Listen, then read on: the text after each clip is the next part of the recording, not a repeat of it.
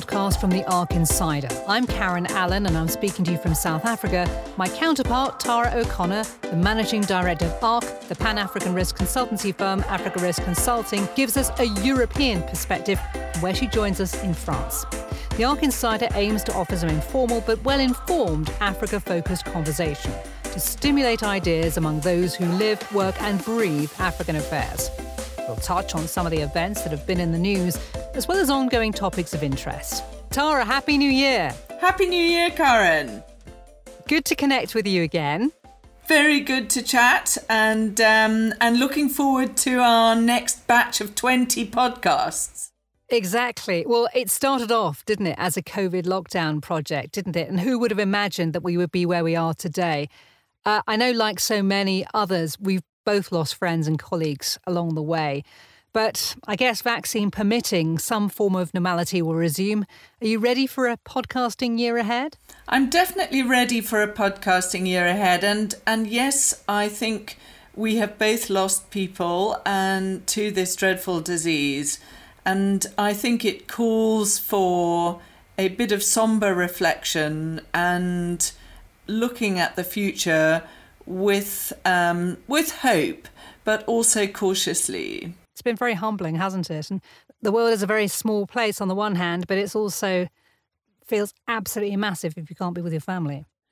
Well, especially when you've got a pandemic like this, um, it the world suddenly feels very vast, and the task of vaccinating um, um, so many people is, you know, while it's got off to a very good start in rich Western countries, um, it just shows the enormous gap between uh, the enormous inequity between rich and poor countries again. And I think that is going to be very much a much more focused debate um, in the year ahead. And, and hopefully, we will, you know, you and I will keep a focus on that debate as we go forward. Well, we'll talk a little bit more about that later on, but we've got a fascinating guest on the podcast as well, an American citizen who runs the African arm of the US law firm Covington's. It specialises in anti corruption cases. As we've got an American on our show, we're going to leave any discussion of current events in the US until a little later on in the podcast, because, of course, as we record this, momentous things happening in Washington, D.C. First, then, though, let's take a look at what's been happening in the news since our last podcast. The new US president's first hours in office, Joe Biden signs a series of orders reversing some of Donald Trump's key policies. The World Health Organization says the world is on the brink of a catastrophic moral failure if rich countries hog COVID 19 vaccine doses while the poorest suffer. Foreign Affairs Minister Sibusiso Moyo has passed away after contracting COVID 19. The senior government official had tested positive for the viral infection two days ago. He died in hospital this morning. Well, in a tragic turn of events, shortly after trying to save Minister in the presidency Jackson Mthembu's life, Dr. Rachel Mononyane died in a helicopter crash. Two doctors, a nurse, paramedic, and a pilot also died when a Netcare medical emergency chopper crashed in Bergville in KwaZulu-Natal yesterday. The leading critic of the Kremlin, Alexei Navalny, has been detained by police after returning to Moscow for the first time since being poisoned with a nerve agent in an attack he blames on the Russian authorities. A lot happening internationally, Tara, and as I said, we'll talk a little bit about the US election a little later on as we have an American guest. But the row over access to COVID vaccines is really very interesting. We heard the strong words there of condemnation by the World Health Organization's chief, talking about the world being on the brink of catastrophic failure if it allows the rich north to hog supplies of COVID vaccine. Now, we understand that Africa aims to have about 60% of its 1.3 billion people vaccinated over the next two to three years. That's pretty ambitious. But interestingly, some NGOs have flagged up concerns about African countries getting into further debt. And of course, they do have a point, don't they? I mean, countries wishing to use the export financing facility of the African Union will have to pay about 15% of the cost up front, uh, and then they'll pay back over the next five to seven years. But the big question is how are they going to get the funds to be able to pay for such vast numbers of vaccines? Some of which will fall outside that COVAX agreement. Yes, enormously problematic when we're talking about um, firms that um, are going to be charging between three and ten dollars per vaccine, depending on whether countries are ranked as middle income countries. And so there's going to be a fresh race to recategorize countries as low in, low income countries in order to be able for them to be able to access uh, financing for this vaccine. I mean, I think it's very ironic that South Africa is manufacturing masses of amounts of vaccine. It has been a massive contributor to the science of the disease and yet is having to fall behind uh, in the in the queue for the vaccine itself. And lot, don't forget, lots of uh, lots of these vaccines were actually tested in Africa. I think we should be getting a guest from Big Pharma on in the coming weeks. I think we should definitely be aiming for that for sure. Well, Tara, we've also had the Ugandan elections in recent days. Yoweri Museveni securing a sixth term in office to his challenger, Bobby Wine. He secured, though, about 30% of the vote, didn't he? And certainly had a very uh, lively campaign. The outcome, perhaps not surprising, and much has been made about the governing party's tactics, including shutting down the internet. But do you think it's quite a significant shift, Tara, that Bobby Wine managed to get 30 odd percent of the vote is nothing to be sniffed at? He's earned his position as the leading opponent to Museveni now. And the results have still got to be finalised, and we've got to see yet what the ruling party did in terms of parliamentary seats, which will be another indication of uh, of how well Bobby Wine has done. Yeah, and he'll still be under the age of 45. So, assuming Bobby Wine runs again, he'll still be a, a youthful candidate in any any future election. You know, you talked about the the the shutdown and the social media campaign that was run. And the shutdowns, uh, the, the effect of the shutdown on the Ugandan economy is really interesting. And it's something that's been really quite underreported. Um, obviously, not just the impact on the freedom of speech, but the ability to actually conduct business in Uganda. So, according to the Internet Freedom Monitor NetBlocks, the blackout that we saw, so remember the Ugandan authorities on the eve of election shut down the internet, um, it could have cost the Ugandan economy an estimated 9 million US dollars. Of course, mobile money and mobile business is such a big growth area in East Africa. We've talked about it in so many of our podcasts. It's been one of the unintended consequences, if you like, uh, with the uh, with the ruling party making this decision to just shut the shut the internet down wholesale. Again, it's part of that generation divide. Uh, you so many of the startups now across Africa are internet based. So whenever um, these uh, rather autocratic leaning governments do that, they do so much damage to their own revenue collection for the uh, revenue collection. Uh, it you know it serves a short term purpose, but it also creates great economic and commercial instability. So it really is cutting off your nose to spite your face in a way. Or cutting off your nose to spite your Facebook. that was a good one. That's good. Let's move on. No more jokes. Jokes are very much allowed. Well, anyway, well, that sort of brings me on to my favourite country uh, of uh, historically fair. Oh, I shouldn't really have a favourite, but I do have a have a particular favourite in Ghana. And actually, Ghana has had another, yet another successful election. The incumbent has actually returned and has been sworn in as as president. But what what actually happened was that the election was incredibly close with both main parties winning 137 seats, resulting in a hung parliament. And now, while I don't approve of this, it did result in a punch up in parliament when the uh, the National Assembly voted in an opposition candidate as speaker which then resulted in some chaotic scenes which are not usual in Ghana. But nevertheless, order has been restored. But I do think that the hung parliament will mean that policy development and actually legislation will be very difficult. You're listening to The ARC Insider, the Africa Focus podcast with Karen Allen and Tara O'Connor. Now, our guest on today's podcast is an American lawyer, but with an African focus. Ben Haley from the American law firm Covington's leads their African operation out of South Africa, representing not only American firms but also African corporates in the field of corporate governance, i.e., anti corruption efforts. Ben Haley, welcome to the ARC Insider.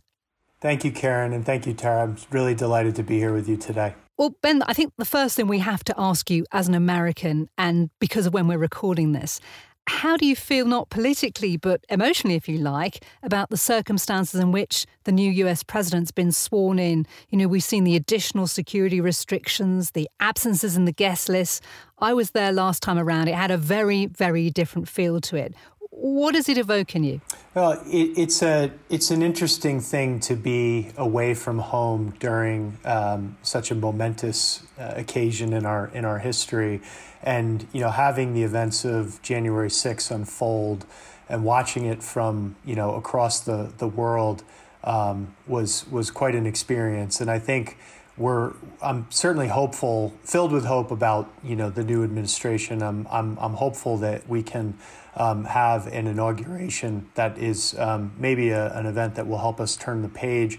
But more than anything, that we can get by this without um, further violence in, in DC. It's simply something scary to watch. And, and, you know, with the perspective of somebody who's lived and worked in Johannesburg for a few years and hearing from uh, people in South Africa commenting on the lack of peaceful transfer of power in the United States is um, something I didn't expect when I when I moved over here. Exactly. And I and Pot's calling kettle black. Exa- yeah. Exactly, exactly. And I and I, I joke, but it's sort of you know in our in our jokes there's a sort of emotional layer to this. Is that I sort of say to people all the time. Um, you know, I feel safer in, in South Africa than I do than I would in the United States right now, and that's that's you know, I I, I, I think there's something to that. I was particularly moved on the eve of uh, of inauguration day by the memorial service, or memorializing the 400,000 people who've lost their lives to COVID. Um, and in amongst all of the divisiveness of the last uh, while, you know, the last couple of months, uh, I think we've sort of lost a bit of humanity. And I thought part of that turning of the page was actually perhaps to bring back some of that humanity that has been lost. I couldn't agree with that more. I think, you know, Biden is somebody who has experienced you know a lot of personal loss in his own life. And i think that that ability to connect with people at a time like this who are you know suffering economically suffering with loved ones who've um, you know who've who've been sick or have have who've, who've passed from from covid is um, is such a poignant sort of you know role for him to to play i think is sort of is, is a good sort of modeling lesson for people you know in the united states generally i think look you know we we've talked in our own family about ensuring that we keep contact with people who have different political views in my own family or friends because it's this sort of polarization can be so dangerous. I, I, tell my colleagues, and we talk about this as a family, is that it's really valuable for us to drive from Washington, D.C. to Michigan, where we have family, because you drive through communities that have it, it, have have experienced what Trump called the you know American carnage um, in ways that we don't see every day if we're in Washington D.C. And I think it's really important for for for people to find ways to sort of connect with people with different experiences in the United States. It's a really good lesson, and I think that that's something that he's done that that Biden and and and Harris have done successfully, and I think that hopefully there's a lesson from that for all Absolutely. of us. So, um, you know, yeah. we'll see. But anyway, now to an American in Africa. Right. Yeah, we're a bit confused. Right. We're a bit confused. What's an American law firm doing in Africa? Well, it, it's a it's a long story. So we've Covington has has um, long had you know an international client base, and um, you know when I came to the firm, um, we did not have an office in Johannesburg. We did not have an office in China. We had an office in London. We had a small office in Brussels. Um, you know, we've grown quite a bit over um, over over that period. We saw that our our client base um, either was going into Africa or needed to be in Africa because it it represented you know huge growth opportunities. We saw um, massive infrastructure need, you know, massive unbanked population, and with that, you know, is is an opportunity for um, professional advisors like ours, and we have followed somewhat of a different model, as some of you may know, than the typical law firm, in that we've really made investments and focused sort of the intersection of law and policy. It's quite a competitive field out there. I mean, you've come into a market where we've seen an awful lot of South African uh, firms uh, moving across borders, uh, forming partnerships with uh, Kenyan firms, with Nigerian firms. So it's a very competitive space nowadays, is it? It absolutely is. And I think, look, um, as we came into the market, we were very um, thoughtful about our relationships with local firms because we, um, we, we're never going to have, or I, I would think we're not, we're not going to have an office in you know five to six countries in sub-Saharan Africa, at least as we look at our um, our plan now.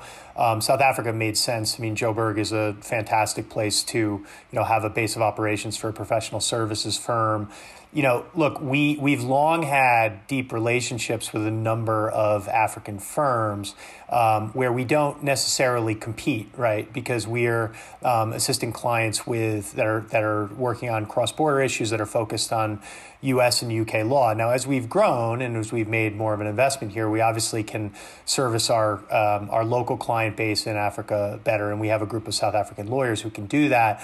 But we don't try to compete with the the likes of the the largest South African firms in in all areas, and we and we have a great working relationship with a number of them. Are your clients internationals or African corporates, or a, a, mixture of the two? A mixture, a mixture of the two, and I think it, it, it sort of depends on what practice um, you're you're talking about. Probably on the infrastructure practice, it, it may be a little bit more locally based. Um, in terms of my practice, the bread and butter, I think, would be uh, multinationals uh, who are, and, and they could be African multinationals, of which there are, you know, a number, and I think we all need to remember that. Um, that that, but but typically, say U.S. UK companies who have um, operations here through subsidiaries, and here I mean sub-Saharan Africa, not just South, uh, not just South Africa, and and and because they're either U.S. listed or a U.S. company or their UK company, uh, they have exposures or potential exposures under laws like the Foreign Corrupt Practices Act or the or the UK Bribery Act. So it's a it's really a mix. I think our listeners would be very interested to note that actually is that about the African companies that because African companies are now going global, and I think that's the trend. What sort of firms are you seeing, um, and the direction of travel of these firms? There's a number of South African multinationals that are operating throughout the continent and, and beyond. I mean, I think of um, I think of MTN, right? And MTN has operations throughout sub-Saharan Africa and, and into the Middle East. I think of Standard Bank, which um, you know, Standard Bank. I, I was I was interested to learn that Standard Bank has branches in Brazil. And, you know, those are two. Sasol is another. Sasol obviously has operations in Europe. Um, they have a major project, um, which I think they just um, sold a, a, piece of in Lake Charles, Louisiana.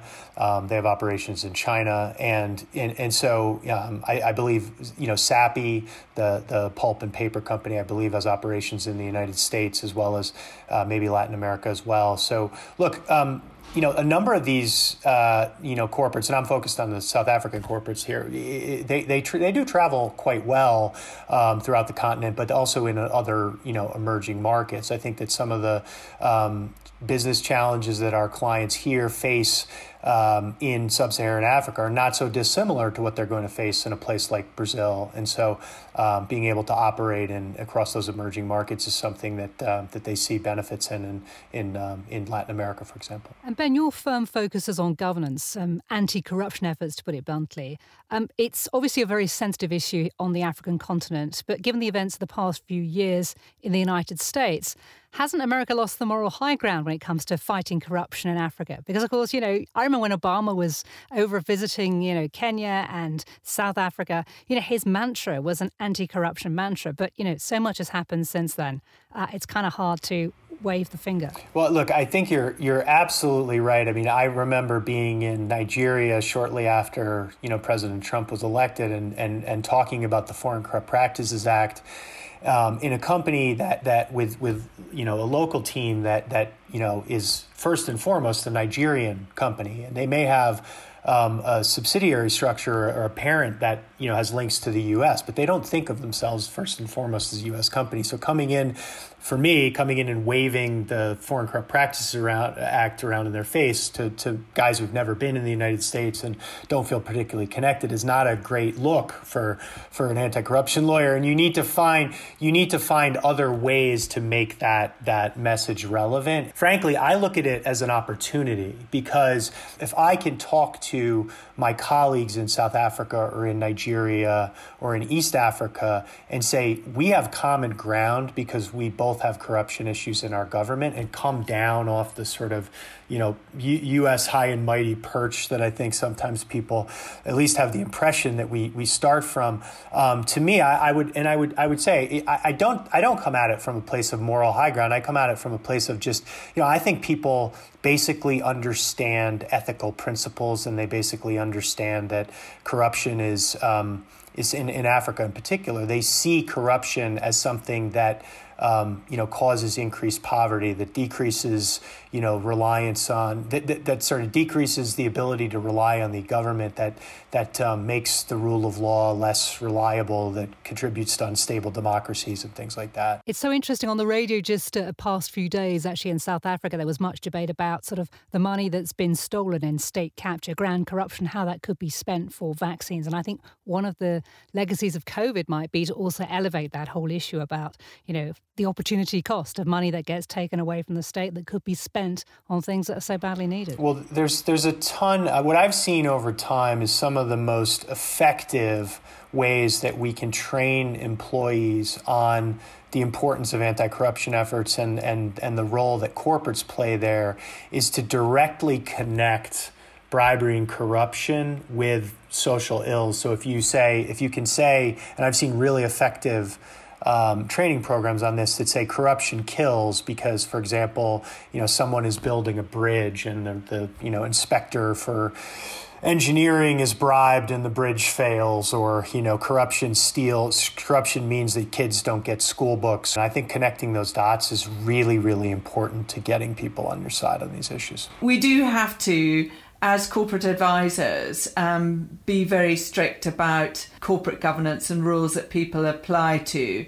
Uh, you know, because of the nature now of the extra extraterritorial nature of all of the um, of the of the the laws, Foreign Corrupt Practices Act, UK Bribery Act, which is in, is much more much stricter indeed than the uh, Foreign Corrupt Practices Act. As an advisor's point of view, we're not talking to companies for now. We're talking to them for ten years time. Um, wouldn't you say? If under under both U.S. and UK law, if you have um, a transaction in Africa that involves um, uh, you know a, a U.S. element in the sense that say you know, there's a meeting that occurs in the U.S., even if all the players are from outside the U.S., and a corrupt scheme is hatched at, you know, a hotel in Miami, say, then that can give rise to U.S. jurisdiction. If there is a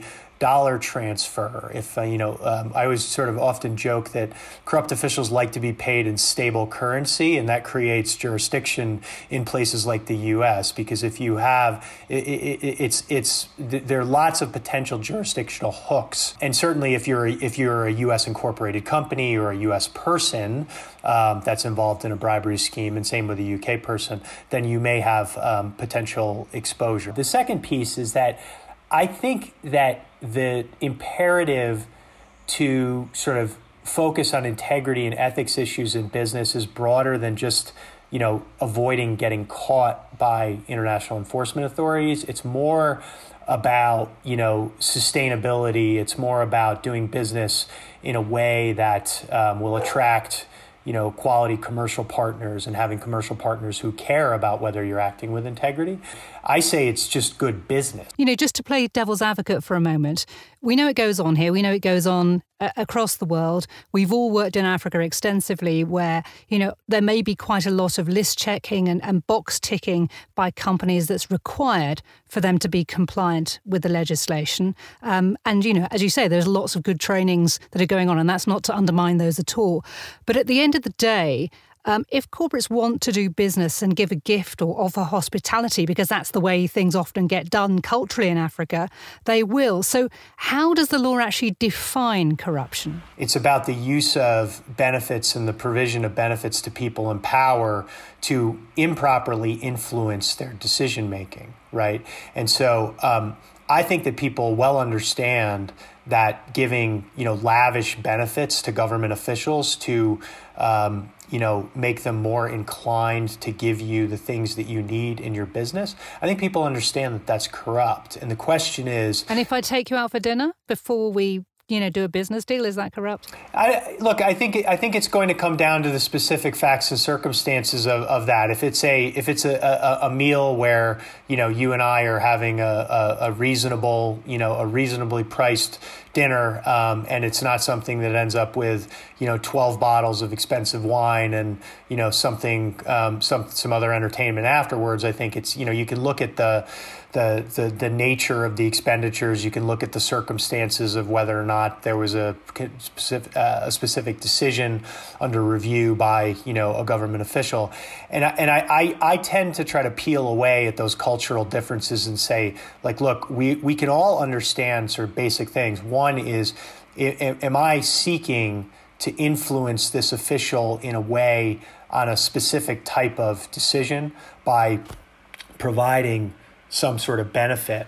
And the other piece, which I think is the sort of universal sort of litmus test for corruption, is would the government official and would the person giving the benefit be happy and be okay if it was all transparent? You know, as external advisors, you know, we we often depend on transparency based mitigation steps to help our clients navigate some you know some difficult issues and it's it's a basic concept that I think everybody can understand um, and so you know whether it be a, a, a shareholding um, where someone comes in and you're asking, well, who's the actual ultimate beneficial owner, and is you know Karen really holding shares for someone else?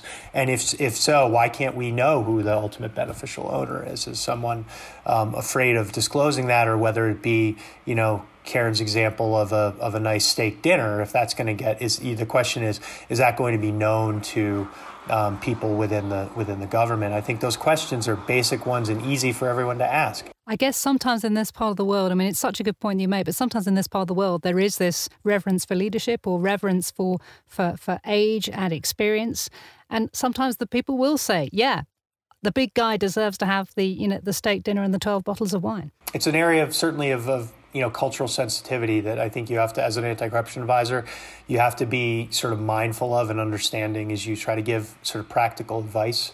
If you look at um, corruption scandals in Africa, you know the the sort of history of um, liberation parties that have you know trended into corruption is sort of built on that mantra, if you will. Um, and I think you're getting into a place where um, when I talk to younger people in Africa, they're not benefiting from that. And um, and I think and and and, and I think and so I think that the notion that you know um, senior people who've been through you know struggles you know deserve to sort of you know um, eat first, if you will. I think that that's that's um, that's an old ideology that you know is not does not cut it with um, 20 to 30 year olds in South Africa who don't have jobs. And, and, and I think that there's hope in that to yeah. me. To I honest. think that's absolutely true. And I think, Karen, you and I remember when in Kenya, when President Kibaki first came into power, you know, the first thing that started to happen was uh, civil society making people's arrests of uh, of police officers who were demanding for demanding mm-hmm. bribes.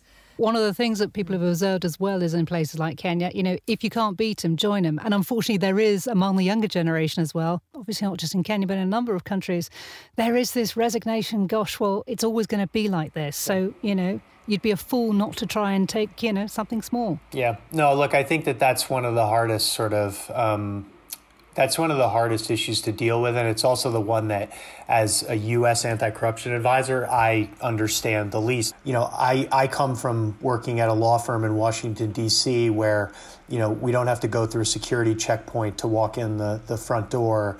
Um, I don't have a risk of getting kidnapped on my way home from from work. I don't have you know family that are um, in poverty and, and have to you know support a, a large group of um, extended family. And I think that you know if you if you step back and you begin to think about um, the, the the challenges that your clients have to face on the ground and begin to think about what is going to motivate them, there's a basic part of that that is um, job security. In some places, it's very easy to say you can report, you know, things that you're a senior does, somebody, you know, your supervisor does, without fear of retribution.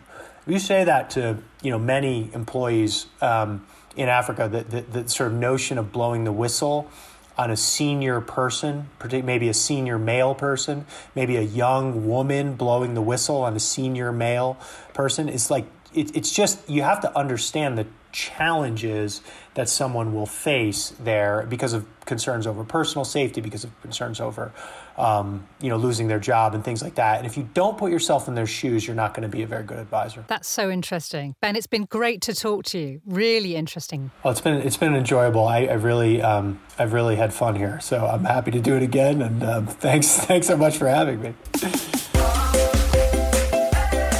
Been listening to The ARC Insider with me, Karen Allen, and Tara O'Connor. Thank you for joining us. If you're interested, Tara's team at ARC produces a daily chronology of events, as well as reports and briefings about the region. You can sign up for these at info at Africa Risk Consulting, that's all one word, dot com. And if you enjoyed this podcast, please do let us know. You can use the same address and do feel free to share it on social media and amongst friends. Bye for now.